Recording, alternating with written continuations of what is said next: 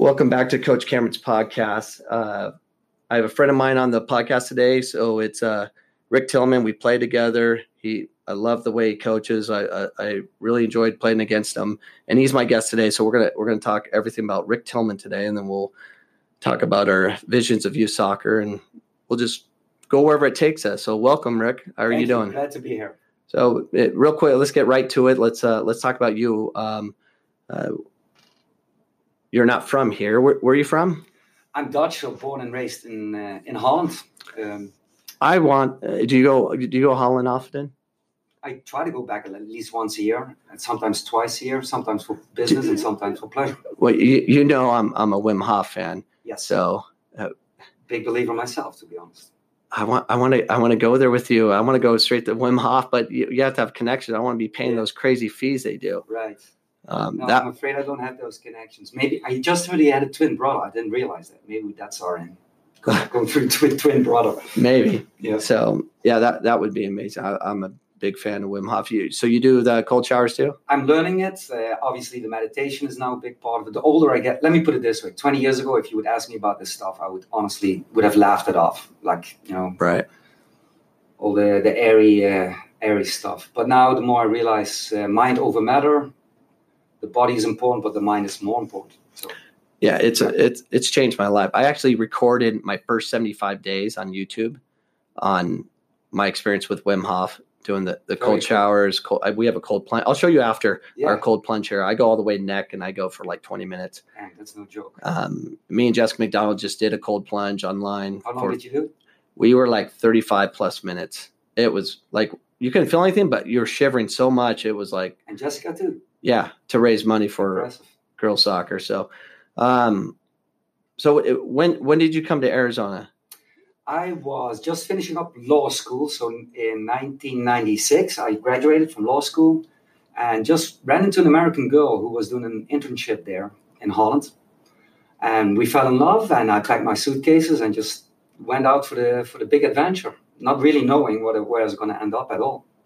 So I didn't come here to plan to become a soccer coach. I was still young enough to play, so I'd hoped that Arizona had a, like a real full blown pro team where you could make a living, but no. As you well know, Arizona Saguaro in the previous century. I forget what we got, but if you got your gas money out of it, I think you could we, count yourself lucky. We actually practiced right down the street yes. Metro Tech. Yeah, remember now. Yeah, that was that was uh, was late that, at night. 90s then? Or 2000s? Nine, it was late 90s, 97, 98 time yeah. frame, I think. Yeah, sounds about right. And that's about the time you just got here, huh? Yeah, because I, I, never knew. I, I remember you came. I remember you getting hurt a couple times, but I remember seeing your tech technical ability. I was like, man, this kid. I mean, you're quick, um, you're very technical, and uh, I remember watching. I'm like, it, for someone that grew up in Arizona, I didn't have technique, so anytime I saw, it, I was like, how do they get that technique? Mm-hmm. Like, I was nuts about like when I was 19. I, I love soccer. I knew that was a future for me because I was I was athletic and always always faster than everybody else. So I, I knew I had the advantage. I could have yes. played football in college and all that, but I wouldn't have been as successful. But I chose a sport where there was no athletes, and uh, that's how I. That's how. I remember you too. Very goal direct, very fast. I think you sell, sell yourself a bit short when you say you didn't have technique. Different. Dip. See, you've got the circus technique, juggling a ball ten thousand, and all, yeah. all these cr- crazy tricks. But I'm not sure if that's or should be our goal. In that aspect, I agree with Johan Cruyff, the famous Dutch guy who said hmm. that is circus stuff. Good technique has to be functional. You got to be able right. to play the ball first touch, with the right pace, at the right time, on the correct foot of your teammate, which is way more important than be able yeah. to juggle the ball yeah. 10,000 times. Well, the thing is, like, I, I couldn't get my body to move with the ball. It was like I was fast. I can kick it, you know. Yeah, you were. Um, I, I could do that, but I wasn't quick. I'm quicker today with the ball in a small space, but I'm not as fast, obviously. But um, so I was always been fascinated about that, and so fascinated about your technique um, you know, maybe a lot of the kids that, you know, I mean, they probably see your technique now, but not when you were uh, 27, 28 when I saw you. Yeah. Um, so where did you learn that technique? Describe to me what you went through with your youth that got you to have that technique that you had and sure. ability to play the game. Sure. I think it's a twofold story. One, and that I feel for the kids here in Arizona because maybe they aren't able. Maybe it's not unwillingness. Maybe it's un, not being able. But street soccer does not exist here in Arizona. At least I don't see it. Sometimes you see in parks like pickup games. I know on the west side some of the Hispanic communities do, but uh, in general, it's not even close to what a kid is doing in, let's say, Rio de Janeiro or Amsterdam, who sprints out of school at 3 p.m., picks up his lunch on the go, and mom tells him to just uh, not come back home until it's dark. So that's three, four hours on the street, unsupervised by adults, making your own rules. So hierarchy, yeah. standing up for yourself, all the little gamemanship things. But yeah, sometimes you play on grass, then on street, then on clay. So you learn to adjust. Uh, compared to the surface you're playing on. Very tight spaces, a lot of 1v1s, 2v1s, 2v2s, just whatever boys were available in that neighborhood, you just split up and you just start playing. So no drills, just play, play, play, play, play. From the age five till at least age 14. So that's nine to 10 years. I've done some math driving over here. It easily comes down to about 10,000 hours. So that's purely street. Just playing. Yeah. So you have basically you have more hours playing the game and, who would you play? I mean, what, were they the same kids every time, yeah. or was it just a mix? Absolutely. Or so I walked out of my front door. The direct neighbor was a year younger of mine, played soccer. The guys across the street were one year older, two years younger. So the four of us often played 2v2. And it's mostly the same guys. Sometimes you go to the school square where you then maybe pick up some more kids from the neighborhood. Now you play 6v6. Yeah. But yeah, I do believe when it comes to the technique you mentioned, the realistic, getting out of a tight spot kind of thing, that's what I've learned on the street. I dare yeah. say. Yeah, well, it's humans. The, I think we we don't realize how powerful the human brain is if you let it learn. But you had to put them in the situation to be allowed to learn. Right. And, and it didn't even feel like learning. It's not like I went on the street and said, okay, I want to become a better soccer player. It was so playing. much fun. It was play. Yeah. I sometimes feel again here in Arizona, as far as I can judge, they come to team practice what three times a week, an Maybe, hour and a half, if they're available. Yeah, if they're available. Very structured. Everything is adult supervised.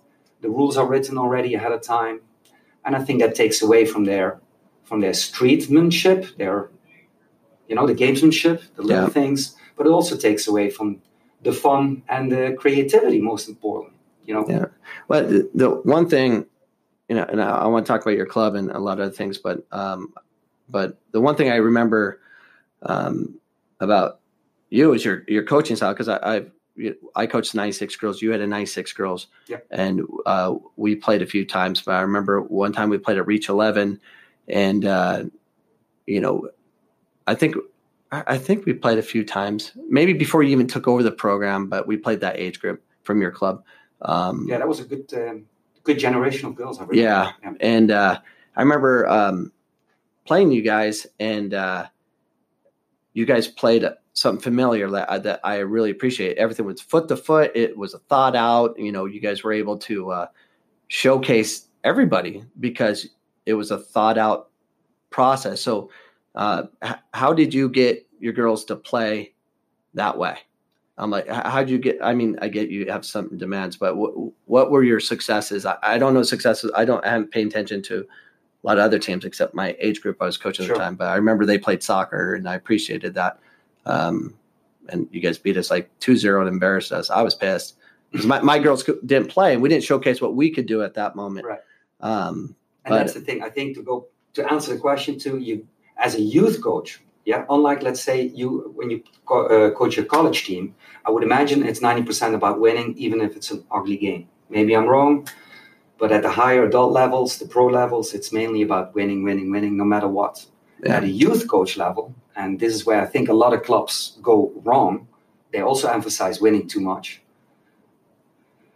It takes away from the creativity again. So ideally, you do both. You play well and you win. But I see winning not as a goal. I do believe if you play well, automatically the wins will come. It's a, it's a it's like a byproduct of proper development. While I think a lot of coaches and clubs here in the valley have it the other way around, winning at all costs. Got to win this Saturday, and we'll deal with next month. You know, at yeah. practice next week. And I find yeah. that's short-term thinking, and I do believe that's one of the main reasons for the American men's national team, with all the resources they have, will well, will never. I should not never, never say never, but as of this point, have never hit the top 10 in, in the world. And that's a crying shame. Yeah. It's, uh, and it, it, it I think it's, has everything to do with, uh, youth soccer. Obviously, that we we're the ones preparing them for any right. opportunity. I mean, whether it's one percent, less one percent, go the next level, or whatever. It's right. still we're dealing with that one yeah. But you got to um, be brave. You got to be able, as a coach, to rather take a loss teaching. Let's say, let's say you and I grew up probably passing it back to the keeper who could still pick it up. Do you remember those days? Yeah. So when that rule changed, the keeper now had to become almost like an 11th field player. So a lot of clubs decide not to play back to the keeper anymore, right? They just yeah. launch it forward. Right. I will always, I will never, never do that. I'd rather have a back pass go wrong, get scored on, even lose a game in order to teach the right way. And that is tough in this environment when the pressure on winning is so high. You're, I, I hardly, there's not many people that say that. I say that, what you just said is exactly what I say nonstop. Like I was telling you, this is why I have the podcast. The reason my podcast started because I get sick of saying the same thing over and over and over again. Yep. You know, and I don't know how many times I passed the ball backwards where it got intercepted and all that stuff. But at the same time, um, I want everyone to develop te- technique. But if you wanted to beat, if you wanted to win a national title with your team, you got without recruiting, it's your team. The only way you could do it is controlling the game pace, hold on to the ball, dictate the game. I mean, you you can do it. So I'll tell you. So the '96 Hammers. Um, so I had them, and we played in state, and it was U 18. I, I took two years off. Well, let me tell that story real quick. So you, you were we were playing each other at Reach 11. Uh, girls were I think you 14 or you 15, and um, that night was the first year I brought Roberto Bill over to the Hammers to be our, our director coach, and I was the technical director. Okay, gotcha. And um, so we didn't play well. It's our first game, first tournament because it was an August tournament, and uh, you guys beat us. I, and I had 18 girls. Had a lot of girls gravitate to our program, and um, and it had talent. I mean, it had a lot of talent. Uh, I handed that uh, off to Roberto because a parent came to me and just went nuts on me. You know, like angry, like, and I'm like, "Are you kidding me?" Because like, you lost the game? It, partially probably because we lost, but his daughter didn't play too much. She only, she oh, only played like half a game, but I had 18 girls. I was just cycling, and it's a tournament. But there's four games on the weekend. Um, and I'm like, okay. Um, I'm like, okay. And I talk, I turned to Roberto Bill and I'm like, this is your team now. I'm done. you can have this. And, it, and I was getting paid $700 a month on that team. I'm like, I didn't even want the money because my conviction of I mean I felt so disrespected. I'm like, are you kidding me? Yeah. But because that team I had, I lit they were all cut from Banat, all of them, and then some gravitated that way. And right. I'm like, I'll take them. I'll make them better. Mm-hmm. And then we ended up beating Banat, the, the top team. So long story short, I take two years off. I come back to coach that team, same system, always you know foot to foot, dictate the pace because we didn't have the talent to beat the top teams. So we go state cup and play TSA who hasn't lost in two years to an Arizona team. Mm-hmm. And we go to Tucson, playing that system of foot to foot, dictate the whole game. We played amazing. We had to play in Tucson at 10 a.m. Friday night, we had prom at Verrado. Eight of my girls are at prom. I'm like, we're going to get smashed. Yep. We showed up, played the system, and I told the girls, listen, I'm like, I wasn't even worried about the game. Just showcase who we are. Keep the ball, knock it around. I don't care what happens. We we at one two zero, and we I mean, we destroyed them. And you won the right way. We, we won the, the only way we could have won. You couldn't win the other way, right? Because they're they're way more athletic. They play that game, but every time we play a team and we're able to possess, the opposition was so confused. They're like, this doesn't make sense to us because usually in girls soccer, it's just boom, boom, boom, out of control, yep. crash scenes everywhere, yep. and it's just hectic and, and crazy. So, anyways, I, I um I don't even know where I was going. Where were we even talking about at that point? Where you were talking about? Well, I think we should finish the story about. You said you uh, liked my technique as a player, so I said it was a twofold upbringing. One was the street, yeah, and I don't think we got to the second. No, we didn't. The second let's, was. Let's get to that. The second, yeah. The um, well, no. Let, if you don't mind, I, I want to. It takes courage as a coach to stand up to parents like that because the, the pressure is is amazing I mm. think it's really high. On top of that, and we just spoke about that offline, is they, unlike in Europe, they pay quite a bit of money here, right, to have a pro coach Right. coach their kids. Maybe because they pay a few thousand dollars a year, they also think they've got some say or they're buying playing time. So yeah, it takes a coach with a spine, a club with ethics to just take your losses. We lose kids who think they need to go to a DA or an ECNL because wow, they go, you know, they go to California, they win championships, and I'm thinking, okay, if that's what you think, it is short-term thinking. It might work for you this week or even this year, but if you really want to develop and become the best player you can become, I think you should go to what what we call talk to offline. You know, the Louis Dabo route, Santos Yeah. technique first. It it has to be technique first, but um, the uh, speaking of transition with DA and ECNL, it, it's interesting to watch. You know what's something cool about the my podcast is I I have an academy here. Uh, it's called the Bears Academy, Little Bears. Right. Um, we're not affiliated with uh, ASA or anything like that. They have to sign a disclaimer. It's just a, it's a fundraiser for our college, twenty five bucks a month. Um, May I ask how many players run around in that program? uh, we'll get up to high around 75 and they'll dip down to 30 Gotcha. um, but um, it- you'd be shocked how many kids are from da and ecnl because what, what we do and we don't do it all the time and I, i'm reshaping it because it, it's a lot of work for no pay for me because i'm fundraising for my program um, but um, we set up a lot of fields and a lot of the times they're playing against college kids which is huge so i bring that element of play Yeah. parents can't be there no you know I, I they have to stay under in their I've got a few kids that work with you, the Freemans. You know, Freeman, David, and Daniel. yeah they they, They- they, they they came out for like six months Yep. um, and uh, it's a great environment when they're able to play and less structure because the structure is already given by the clubs. Why would i want to do that? I don't want to compete or do that. I want to give kids an opportunity to play. So we'll set up you know up to 10 fields and just let them play give them dribble in the beginning let them play do 4v4 3v3 2v2 1v1 and we'll grab them move them around. They're playing with college kids everything in between and they the kids love it. Parents maybe not as much um, but i don't care. I mean and it's less stressful you know i'm not i'm not worrying about Well, the parents things. think that hey, you're not coaching; you're just letting them play, not not realizing that that kind Uh, of replaces the street soccer we spoke about earlier. yeah and we need more of it. So Agreed. the um but to get to the the dealing with the parent and i've dealt with it. Like I, i'm one of the lost coaches out there that i'm like i i call myself uh, uh yoda. I'm like i'm i'm hiding in some swamp. I'll, I'll train like one jedi and that's about it. Right. and i hide Yeah. because i've done it i've been there for I, I, i've been 15 years you know and all you do is because of the amount of money involved you get stabbed in the back repeatedly Yep. and you're Yeah, you got to develop elephant skin, or else you Oh, my word. in this uh, in this in But- this world. but I, I've I left because I don't. I it has to be about change. If we're not gonna, if we're not focused on technique and they're gonna actually become something. So my number one goal with any kid, I'll, I'll say this to all the parents. I don't care uh, if you're making your varsity team. I don't care if you're trying to go D one. I don't. I don't even want to talk about it. I'll tell you the only way to get there, but um, you have to quit everything and choose make it your passion. But my number one thing is I want you to uh, own the soccer ball. Like no one can get the ball from you in a five by five space ever, never. Until you, agree. Until you get to that point, you'll never love the game.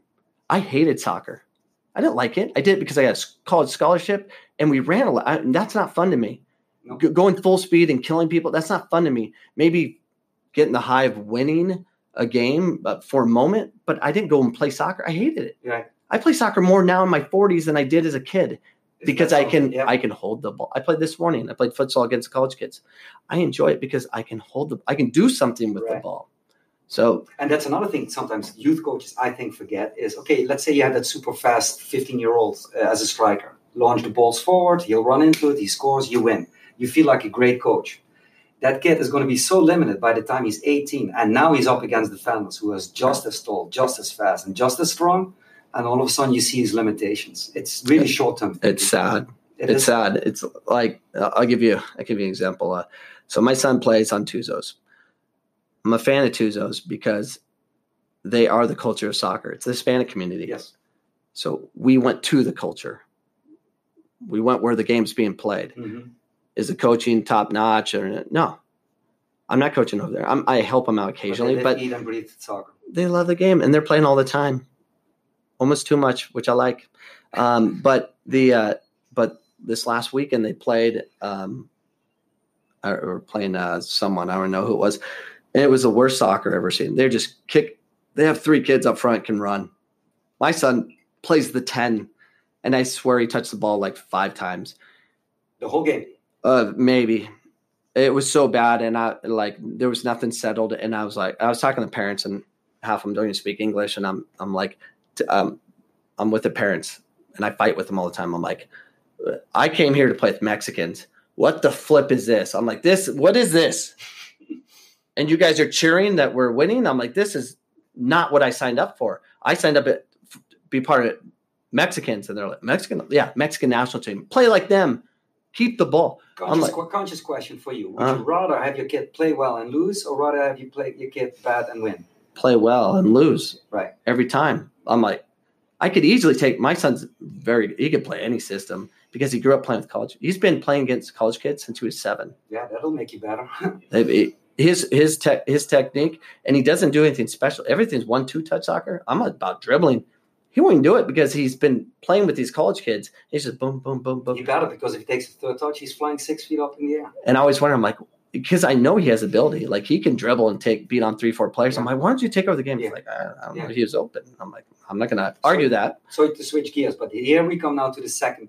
Again, Mhm. you like my technique. The second part is when I was 14, I get scouted by the Eredivisie club Fortuna Sittard. So I go to their youth program for five years. U16 two years, U18 two years, and the reserves. And 90% of those sessions, as far as I remember them, and of course I'm implementing that now in my own coaching, is an awful lot of passing and receiving drills. The diamonds, the martini glasses, whatever you call them, over and over and over until you can dream it. And the second part is an awful lot of possession games. I know the new hot word here is rondo, but we were playing rondos 20, 25 years ago. Um, and that is that recreating of those game situations over and over and over again. So when the real game comes around and you get that ball, it's almost an automatic pilot. You know, okay, Yeah. pressure's from that side, gotta play it first time this way. And that's what I'm trying to install. And that's, I don't know if you know what the Dutch team is a bit known for, but we don't have a big country as, let's say, England, Germany, France. They've got three or four times as many people as we do. But for some reason, every generation, there is a Dutch national team that plays at the top of the world. Yep. Why? I think it's because of proper development. it's it culture. that. it's your culture. I mean, um, I, I always said this. I'm like, if I was only born somewhere else, my stepson say the Ah. same thing. if I was born somewhere else with my athletic ability, it Oh, would have been a different different world. But um, yeah, it's very. But the other thing is hard is you'll get teams, and you'll have every different kind of level. You'll have kids that you need to, you would like to send them to a dribbling coach for like a month, come back in a month. I'm like, And he's on the same team as the superstar. it's it's so mixed. There's just not consistency, um, and you're trying to develop that, and and you have to be honest with the kids. I'm like, I, I, everyone I'm in contact with, I always say, listen, you're not good enough. I don't care how good they are. You're not good enough. I'm like, if you're not training uh, seven days a week, two hours at home every day, call it done. it can't. It's, it can't. It can't happen. No coach here in anywhere on earth can fix technique and stuff if they're if they're not willing to put in the time at home. There's no it's impossible. There's no shortcuts. There really So- isn't. No, you got to put in the work. Work work is everything, and and it's very interesting to see um, the ones that do put in the work. So like we have technical players here. Uh, We do. It's just not enough of them. I, I'm gonna just talk about the girls right now. So a lot of girls I've trained. Uh, my daughter Dakota, extremely technical, can do anything with the ball, can lose pressure, all that stuff. But she's tiny. She's not athletic like a Division One athlete. Um, but she goes to Seattle U. You know, she's playing there, except she hates it. Why? The style of play. There's not enough of her there. Like she can't combine. Like she can't touch the ball. It's kind of like what my son Jack went through. To be super honest with you, when I started playing here in the late 90s with the Sorors, Oh, I had that same frustration. Oh, I, I would imagine how you it'd be horrible. I I I will never play again. Like I get invited, you want to play over 40s? I'm like, no, I play in the open league with Still, good players. you. Well, occasionally. Um, but I was actually last spring. I felt really good because of the Wim Hof. I kid you not, it's healed me. That I was playing in two leagues. I played over 40s. Mhm. I played on the top team though with all this. No one spoke English. I didn't care, um, but they played. We we won it, but I have to play with people that can play because there's no fun. No. And the teams we're playing are crazy. Your son is a mid, you say, at 10? Ten, yeah. I remember in uh, Soros, I, I was a mid myself. If you're a mid and all you do all game long is looking at balls going over your head, back and forth, Oh. man, then might as well quit. Where's the fun? No, it, there there is none. Um, it was just a stepping stone if you want to further your career somehow, some way. Mm-hmm. You know, um, but it you got to you got to be able to play with people that that can actually Right. play. Um, and it, but there's a lot of girls that are that are technical, like the ones I've been involved with. Like I coach at Millennium High School. Um, I have girls that went on to Division One and quit, and they're good, and they just don't like it because it's so different. At I get Millennium High School, whatever. Um, we play, we knock the ball around. We have a lot of technical girls there, but I let them play. The, we have a real problem at the university level. A bunch of cowards. Stanford women's, wow, they play. I mean, they're. I would pay to watch them play. They're amazing. I mean, Well, they. they work on that at practice, don't you think? That's not doesn't come by accident. Oh yeah, they're foot to foot. They tackle the back. It, they play like men. Mm-hmm. and they played UNC in the final. UNC does not play like that. UNC is very direct, or maybe because Stanford made that way, but Mm-hmm. it was very ugly. And they and luckily Stanford won in shootouts. Because I'm talking to Jessica McDonald the whole time. I'm like, I hope your team loses. She's like, no, wait. I'm like, listen, Stanford needs to win this game because if they lose, then we're going to be promoting that garbage soccer. Yeah. Sorry, it's garbage. Um, yeah, that's a good point. and it, just like life, soccer is not always fair. You know, the better team doesn't always win. Unfortunately, And so the the Stanford staff, I don't know them uh, on the women's side. I'm not, I'm not too much a fan of uh, the way Jeremy Gunn plays, but it's effective. He wins. Um, Jeremy Gunn is that they have they're not allowed to think. It's system, Mhm. but he wins. So I'm not going to argue with that. Winning three national titles in a row. Yeah. But for this, for developing, you mentioned about winning at PC. I'm fortunate enough. My, my whole team is Hispanic. They're from the culture side. These guys can play. Yeah. It's more of I deal with discipline. Well, they like we train at Sure. six a.m. three times a week in the off season. It's cold for them, and um, they. Uh, if I can get them to show up at six a.m. three times a week, I change their life because they're already good. Yeah. they're already good. Yeah. um, and we play beautiful soccer. And I don't focus on. It's funny that we talked about that. I don't focus on winning at all at PC as of last November. I I stopped. I changed everything I did, and now we're winning more. yeah, it becomes an, not the goal by itself and in itself. It becomes an automatic side product of proper development. That, Yeah. That's what I preach all the time, guys. Winning is nice, but at 14 years old, that's not a college world, coach in the world, I think, maybe I'm wrong, that asks a player what level they played or what division they played when they were 14 years old. No. They're not interested in that. We don't care. Can they fit the system? Like so at PC, we have um, they're all technical. I literally all I have to do is put a put a formation together um, and sub. And go play. That's it. Yeah. The rules are simple. Go forward, pass it to your team. If you can score, score. Can't, give it to someone that can, and freedom. Yeah. I'll give them basic concepts, but they're but they're so eh, they're able to be so creative. They're so they can get out of different situations. They can identify how to combine because they played. Right. Now, if I was at say Chandler Gilbert, different population of people, less technical, I would have to script it, and that would be horrible. Yeah. And I would now you're not. turning them into robots in the Yeah, and I don't want anything to do with it. I, I want freedom to play, and I, I, I want to teach life skills and all that stuff, and Right. more so. Oh, you, I, I later think my you age. cannot just wipe that away. I think that's very important. Through soccer, and that's big what we teach at FC Batavia, is you also teach life lessons. And I know it's getting philosophical maybe now, but I'm a big believer in soccer being a microcosm of life. So things like teamwork and leadership and communication and commitment. Man, even if they stop playing at eight, age 18, those are lessons they're going to benefit from the rest of their lives at school, in relationships, everywhere. Yeah. Sorry, in, in their jobs, everywhere. let let's talk about a little bit of. I, I tell I tell the my um, my players anyone I'm in contact with all the time. I'm like, they're like, should I go to another club or be. And I'm like, I'm like, you should choose a coach. I'm not a fan of saying clubs. If you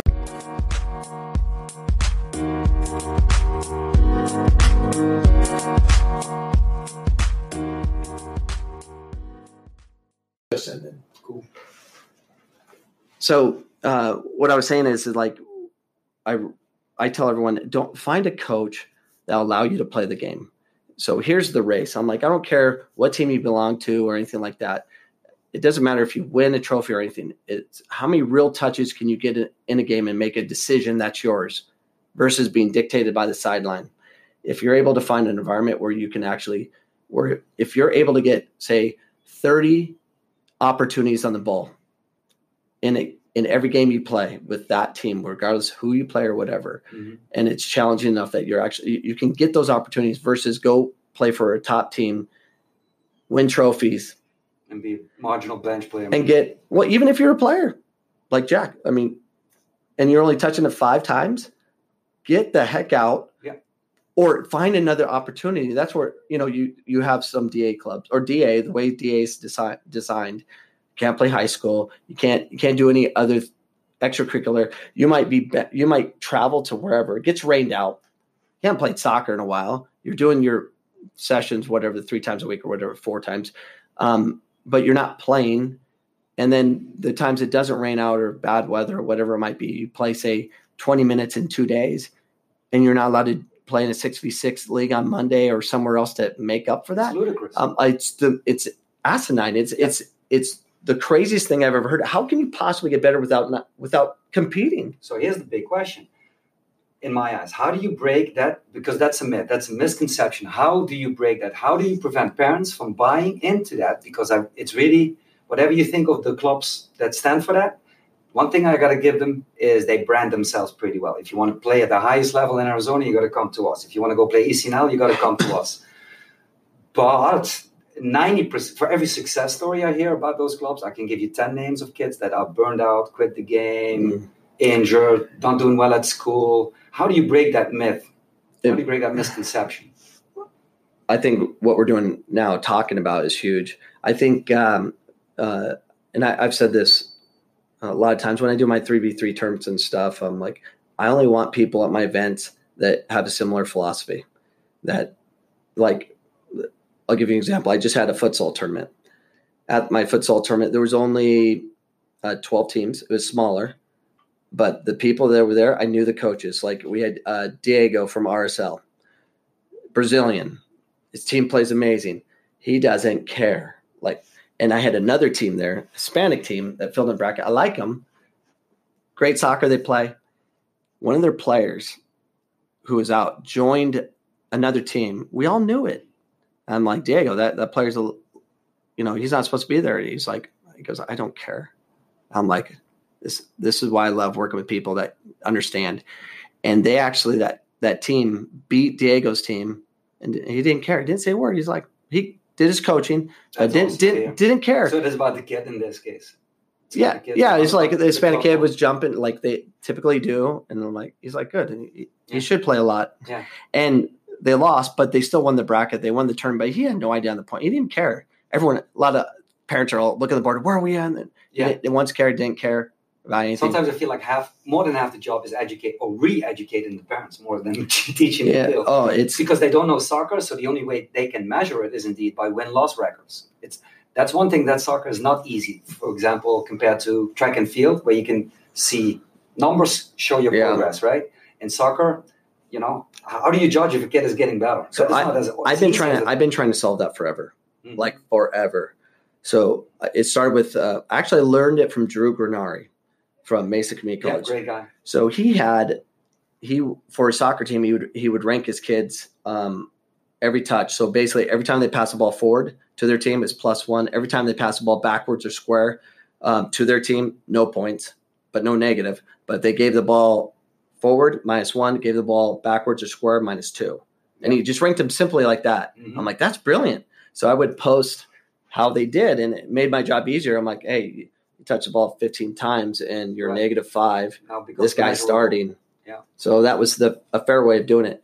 Then I made a soccer app where the parents would uh, uh, push as soon as they touch the ball, they touch, touch, touch, touch, and then um, when they stop touching the ball, it'll be success or failure. And so it was success or Do you have failure. that app still? I'll I- I do. In that. Gives them That- something to do. so I, I I did many tests with it, and it's like I would say the value of a negative is if it doesn't go to your team. And then we got in situations of it was defl- it was a bad pass, but it was kicked out. Still your ball. Is that negative or Right, right, positive? right. And it was nonstop at trying to educate it. So now I'm, I I need to make it more simple. I just want the parents to just touch how many times they touch the ball and did they pass it forward or backwards and it was successful sure or that's not. an That's eye it. opener. They think the kid is great, and then they start doing that, and they realize, hey, my kid is not that It- good. It does. The parents don't don't know that they don't know. Right. So uh, remember, I was telling you about the TSA. Yeah. Uh, we won that game. Well, in state cup, you only can sub so much. I'm like, you're limited. Uh, it was limited back then, Right. and uh, we won. And of course, I got yelled at by a parent. My daughter should have been playing more. I'm like, uh, by two parents. Um, and I'm like, listen, our girls are playing well. I wasn't going to touch it, and we just beat a team that hasn't been beaten in two years. So Yeah. I think I did something right. He was still mad. I took him like whatever. Ru- I'm like, you ruined such a great wait a day. Let me have the day Let me guess, that happened I right can- after the game as well. right Yeah. after immediately two That's one thing we installed, and I'm very big on that, is the 24 hour rule. Do not approach me after a game. Everybody's emotional, especially if your kid didn't play or we lost the game. But man, sleep on it. Yeah. Draft an email if you like, but don't hit send. Get it out of your system. But do not approach me in the parking lot after uh, a game. you know, I, I re- just send an email right away. I won't look at my email. Like, I'll, at least I'll have the option of 24 hours. But um, so that same parent, so we after state cup, we played in a women's division um, uh, at the Food City they have in May. Um, so I had all the parents. I gave them paperwork. I'm like, mark how many time your kid touches a ball, success or failure. That's it.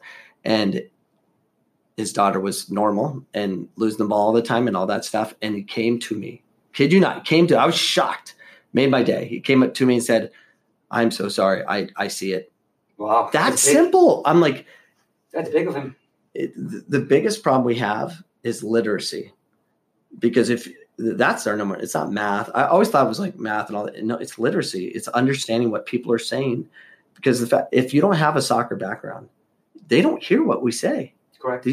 I never really realized that they they don't hear what we say Yeah. The things we unless they have a background so how important it is to educate the parents it is you got to get them watching the game you got the parents have to be just as integrated as the kid Dave, and that's one of the reasons I'm here. I, I just stumbled upon your podcast on LinkedIn, and I loved it right away. The content. It also made me realize that you and I think the same way. So maybe we're not the only two Yodas. Maybe there are more people that think like you and me. Yeah, th- I there's a lot actually. Well, not a lot. Maybe we gotta unite somehow. I don't know how, but maybe. I, I know exactly. I know exactly what we do. If you're willing, um, Very much. let's so. let's let's get let's get a list of people. I have a, I have a list. I'm sure you have a list. Not that one. Well, Yeah, of maybe. people that think like us. Yeah, yeah. So if we? We'd have to think of that, about that. But yeah, we need to find them. I, I have actually quite a few, and you're now added to it. Um, we we do we do some host tournaments here. Make it inexpensive possible, like five bucks. Mhm. just so I could pay for the facility. And um and we we promote it. We're coming together because we want the kids to be able to play and learn and stuff like that. And we just come together. as, as the alternative to you know the the clubs that describe scream of the rules that you got to play ECNL in order to succeed. Yeah. Exactly. And, and but the thing is, if we can get together and play, um, and network together to say, how do we change the game? What can we do? And this can be a Wednesday night. This could be any night, once a month or whatever it takes, just to get us together Mhm. let the kids play an opportunity and maybe together we could talk to the parents We have to. That, that was Um, one of the main reasons to organize it because you just said it. They're illiterate. They do not Yeah, they the don't. So it's And- up to us to educate them. and it'd be so nice to hear from say Amilas Tomic who uh, is RSL Yep.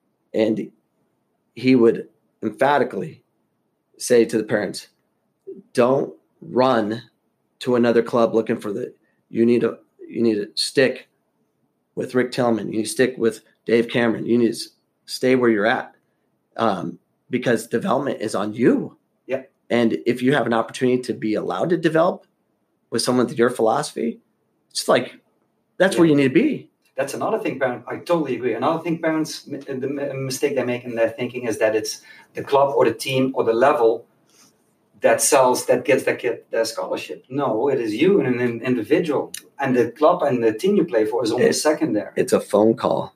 It is. It's a phone call from Rick Tillman. It's a phone call from Dave Cameron. I mean, It's who you know. It's not what you know necessarily. well, for me, I've been around so long. When I was early coaching, like five years, I would give um, recommendations that weren't, I wouldn't say dishonest. I just didn't know. Got to be careful. Yeah. Yeah. And I got blackballed. And And then then they stop believing you eventually. Yeah, so I cleaned that up. I started getting, and a lot of things I just didn't know. I didn't know what the level was. Mhm. Um, now that I'm more versed into it, and I would never give a recommendation someone doesn't deserve it to a level. I would never do that because that would compromise me. Yep. But if you're good, you're good, and it's very simple. You, you got to be very good and be good in the classroom. You'll be fine.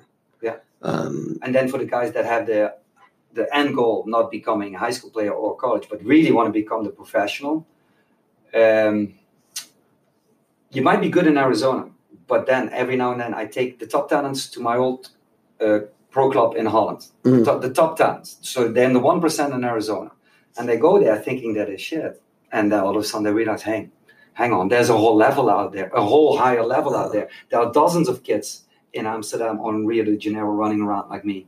I better find another way to to make myself better. it, I didn't get a, I didn't, my eyes weren't open until I went to Dallas Cup. So I played in the super group. We were the U19 state champions, Cisco. hmm We got, we had to play Taiwichi, who's a three time defending champions. Everyone's like, oh, they had illegal players. It don't matter. These guys were tiny. I did, that was the only game in my entire life I did not touch the ball. right. And I played the whole game.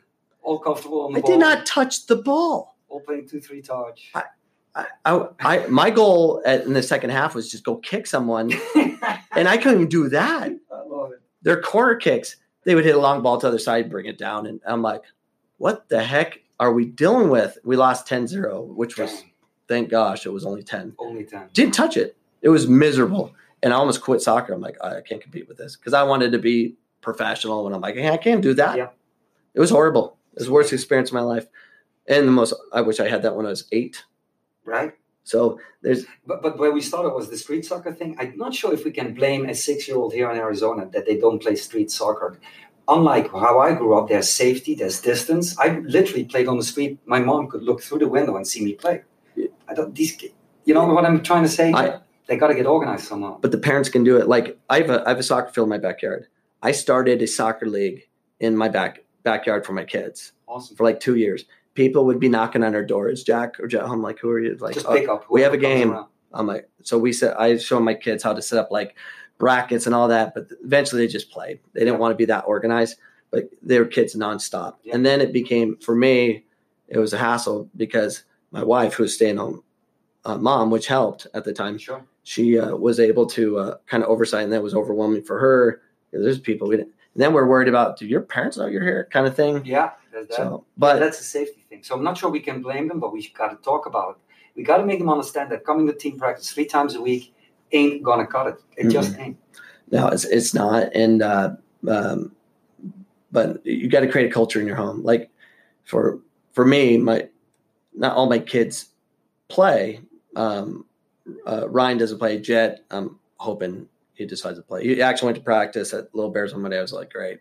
He, he's different interests, but we're a soccer family. It's part of our culture. Mhm. Every Christmas for eight Christmases in a row, we have a parents versus kids. We've won them all, exception of we lost last year for the first time, and then we got our title back this past year. Nice. We film it, put it on YouTube, and then our whole field is like we had my son two years ago come out with a big old spinning globe that had the Champions League uh, music, and then YouTube shut it down. But um, but you got to create in your home, and we have soccer. Like I'll take my kids, like we'll we'll go to um, during the World Cup or some uh, big EPL game. We go. I, I take them down to the the pub. We Yeah. go to George and Dragon George and Dragon, yeah. and you know it- and they'll remember that forever Yeah. you the parents have to if they if they really cared if they are as caring as they are on the sidelines they'll do this stuff take your children to the pub Yeah. show them the game Yeah. develop them opportunities to play at home some capacity. They got to play. 100% You got to figure it out. too many distractions for these kids. Multiple sports as well, and other interests, and you know they got to get keep their heads straight. If you want to succeed, you got to go all in. You cannot be ninety percent in. Yeah, and I always fight with the multi-sport people. I'm like, I'm like, I think at a certain age it's okay, Dave. But then you get to if you want to get serious and you turn. but they do it at like years old, seven. They're doing every sport. I'm like, I'm like, if you want to be a good athlete in football and all that,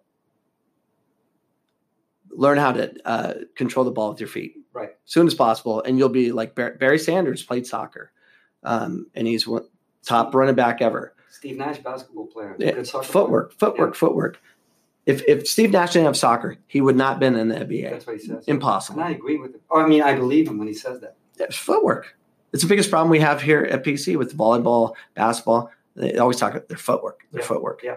It's I- again going back to the, the clubs and how clubs here in the valley uh, develop their kids because there's so much emphasis on winning.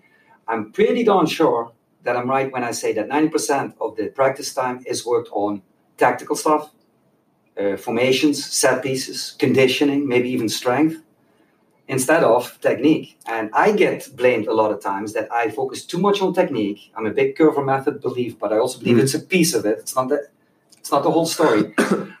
But that also means that you cannot put that time in tactics or working on corners, right? You only have 90 So- minutes. You got to make choices. so. This is what I did. I I tried, um, and it worked for me. So when I started coaching, um, when I first started, I had shoot. I don't even know what year. Ninety eight, I think ninety eight. Anyways, I, when I was uh, coaching um, at the Palm Valley Soccer League, and it started, we we trained five days a week. I but five days a week, and we just dribbled. That is it. Mm-hmm. I'm like, they're like, when are we gonna? I'm like, we're gonna do that game. So I have an hour warm up. I work on all tactics during the warm up because I'm I knew the math. Like we don't have time No. because they're not doing it at home. I didn't I didn't think of selling them like you have to train at home. If they would do that, then I could work on tactics. Right. So it, it I was always I always tried everything, but always emphasize the importance of technique. And you know what's crazy is you'll do technique like even with nice six girls. Uh, parents would come to me all the time. Uh, you're gonna do fitness. You're gonna do all this stuff. And when are we gonna start? I'm like, as soon as they can handle the ball Yeah. and not lose it, because I want to play a certain way and we can't do it. If Well, they're scared to have the ball, we lost players because of that. Parents tell Yeah. me that and said, sorry, I'm going to stick with to my guns. I know what works. And we don't all have to agree. So, yeah, you got to also be able to accept your losses. That, that Yeah. families will leave. So be it. I ref- I will never, and it sounds like you'll never be in that situation. I'd rather not be able to pay my bills than to be be dictated to do the wrong thing. Yeah. There's no no way, no how. Good, good. But um, but it works. But it does work. Like if if I just believe in just like you do, work. You need work ethic. So if you're, I would train four nights a week um, with the night sixes, not five. I backed it to four with them, um, just because I was tired. But um, the uh, four nights a week we went. Uh, Monday, Wednesday, I would get a different group. Tuesday, Thursday, I would never have them all. hmm It was another reason I got to go four times a week because I need to see them all. I can't have them miss a week. Right. And we literally two hours just dribble, dribble, dribble nonstop, and one v ones, play at the end maybe four v four, six v six until I was satisfied that they can have their technique. I would do it forever. Yeah. And parents are like, "Yeah, we got state coming up." I'm like, "We're not ready." Yeah. But I did work on it. and I did all the tactics during warm up, so I would just try to maximize my load of what I Gotcha, have gotcha. Yeah. trying to do the impossible. I always try to do them possible. it just baffles me that, that parents still keep drinking the Kool Aid. So they go to these these big clubs, um, not not to dish any certain country. You, for example, the English coaches here in the valley, right? The English, the Brits. Mhm. I've seen a lot of tactics, seen a lot of strength, seen a lot of conditioning, and yes, they got winning teams. So they brand themselves well. However, when is the last time? Sorry to say, the English national team has won anything. You know, the Beatles were still together when they won something. And now, then they go, well, the Premier League is the best league in the world. Yeah, maybe it is, but not because of the English players. I think because of the, the foreigners. And Africa. And Africa, absolutely. So why do they still keep drinking that Kool-Aid? It just Because- baffles me. Well, it's it's they don't understand. Like they don't. It's the whole literacy. They, Illiteracy, they don't know the game at all. They wouldn't know. You know, England did well in the last World Cup. Um, they had a walkthrough. They, I mean, they had a walkthrough. And, and what, they- what are they missing right now? It is that creative midfield in my Yep, eyes. they, And they don't have the technical, but they have um, they are they have a lot of refugees coming into England, and you, they're like, look at our U twenties. U twenties eight were people of color. Yep. Eight there you go. U twenties. I'm like, you don't even have your own people. So I mean, I mean, we have the same problem here. I'm like, if if if the U.S. wanted to do really well, they could. They open up academies in South Phoenix in tough neighborhood and get the athletes. I've They'll they'll learn it faster. And oh no, this is a big one. Sorry to make this even longer. Again, my dad paid hundred guilders. It was back then uh, to have me play for a whole year, and that was it. That that included contribution, coaching fees, tournament fees, everything. Here it is at least two, three, four thousand dollars. If you go to the clubs we mentioned that travel, actually, it's probably closer to ten grand, if not more, if you uh, calculate hotel costs and whatnot. so a kid that is way more talented in South Phoenix, that's playing on the streets, has much better work ethics than some of these Caucasian gated community guys, will not be able to afford to play at a good soccer team here. So we got it upside down. It's not a people sport anymore. Not here it is. Oh, we're we're sold on this. Uh, we're playing in California. We're playing in Florida and all this stuff. I'm like, blah, I'm like, I don't care. I'm like, I don't want to go. Right. I, I don't want to go and spend that kind of money and be away from my family and all not that stuff. unless you beat every team here five goals difference, in which case, yes, you need the next challenge. Sure, But sometimes I wonder it's more the parents who want to brag at their local cocktail party. it's an Instagram post, There you go. and uh, we have to get out. That's not what soccer's about. It's it's not what it's it's about. It, we got to stop worrying about that. If the parents really want their kids to be successful in the game or what in life, they need to to enjoy the game for what it is. It's the game. The game's amazing if you Best can- teacher. if and if you can if you could handle the ball without being scared. Yeah. everyone's scared out there. I was at the ECNL. Um, You mean scared to make mistakes, right? oh my Yeah. gosh, I was at the the big ECNL uh, uh, games a month ago. I was invited. Um, I had one of my girls at Millennium, um, and she's really good. Did well with us. Score as a freshman, scoring goals. Um, uh, and she, she ended up moving to Colorado, but they're in town playing in this ECNL event, and there's national team coaches there. The staff's there from the youth and stuff, and I'm I'm watching it, and um, I'm like, it's a train wreck. I'm like, this this is soccer. This is disgusting. It these little 14, 15, 16 year old girls I was watching, um, it was exactly the same level of technique and same stupidity that the girls I watched at Seattle U play. There's no difference. There's no improvement. It, so. Seattle U will never change because the product is the same. It's we're not nothing's changing in soccer. It is the same. And the ones that are, the ones that are technical, and I've seen it because I put a lot of kids in Division One, which I'm never going to try to convince a girl ever go Division One ever again. Uh, find a, a team that plays. If you're in Division One, go Stanford, go UCLA, go to the program. UCLA is all Hispanic now almost. Right. They play. Yeah. they're going to take over. You watch I think so. It's not a matter of it, if it's. it- it's a matter of time. Um, it, it's and it's interesting what PC two years ago. Uh, it's heavy Hispanic here on the women's side. They played. Right? Very few teams that play soccer in on the women's side. They play all Hispanic. They actually had the Mexican national team keeper on our team. They had the most successful season ever. They got to the they lost in the national semis. Furthest they ever went um, to 1-0 to a team that won it, but they played soccer. Yeah. And they could problem solve. And they're little Hispanic girls. Yeah. And a big big keeper. But they they were I enjoyed watching them play. Yeah. It was soccer. I'm like, I want my daughter to come here. I'm, a, Um, bi- I'm a big Cruyff fan, not only as a player but also as a coach. And one of the sayings that I really like, and I repeat it all the time, and some people call me crazy for saying it, but it's it. I'd rather lose with my own style than win with a style I'm not not behind. That I don't Yeah. stand behind. So so to get out, we're, we're gonna have to wrap up. But Yeah. um I I enjoy this, man. I- Thanks. I- I- find more people like this.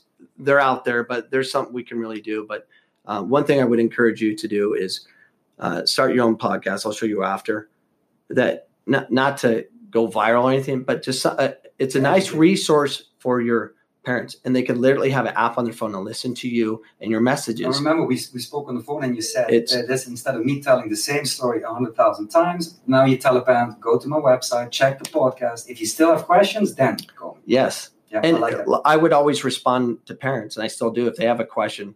I even have college podcasts. Like if they ask me a question, I send them a podcast, yeah Smart. and just like that's why.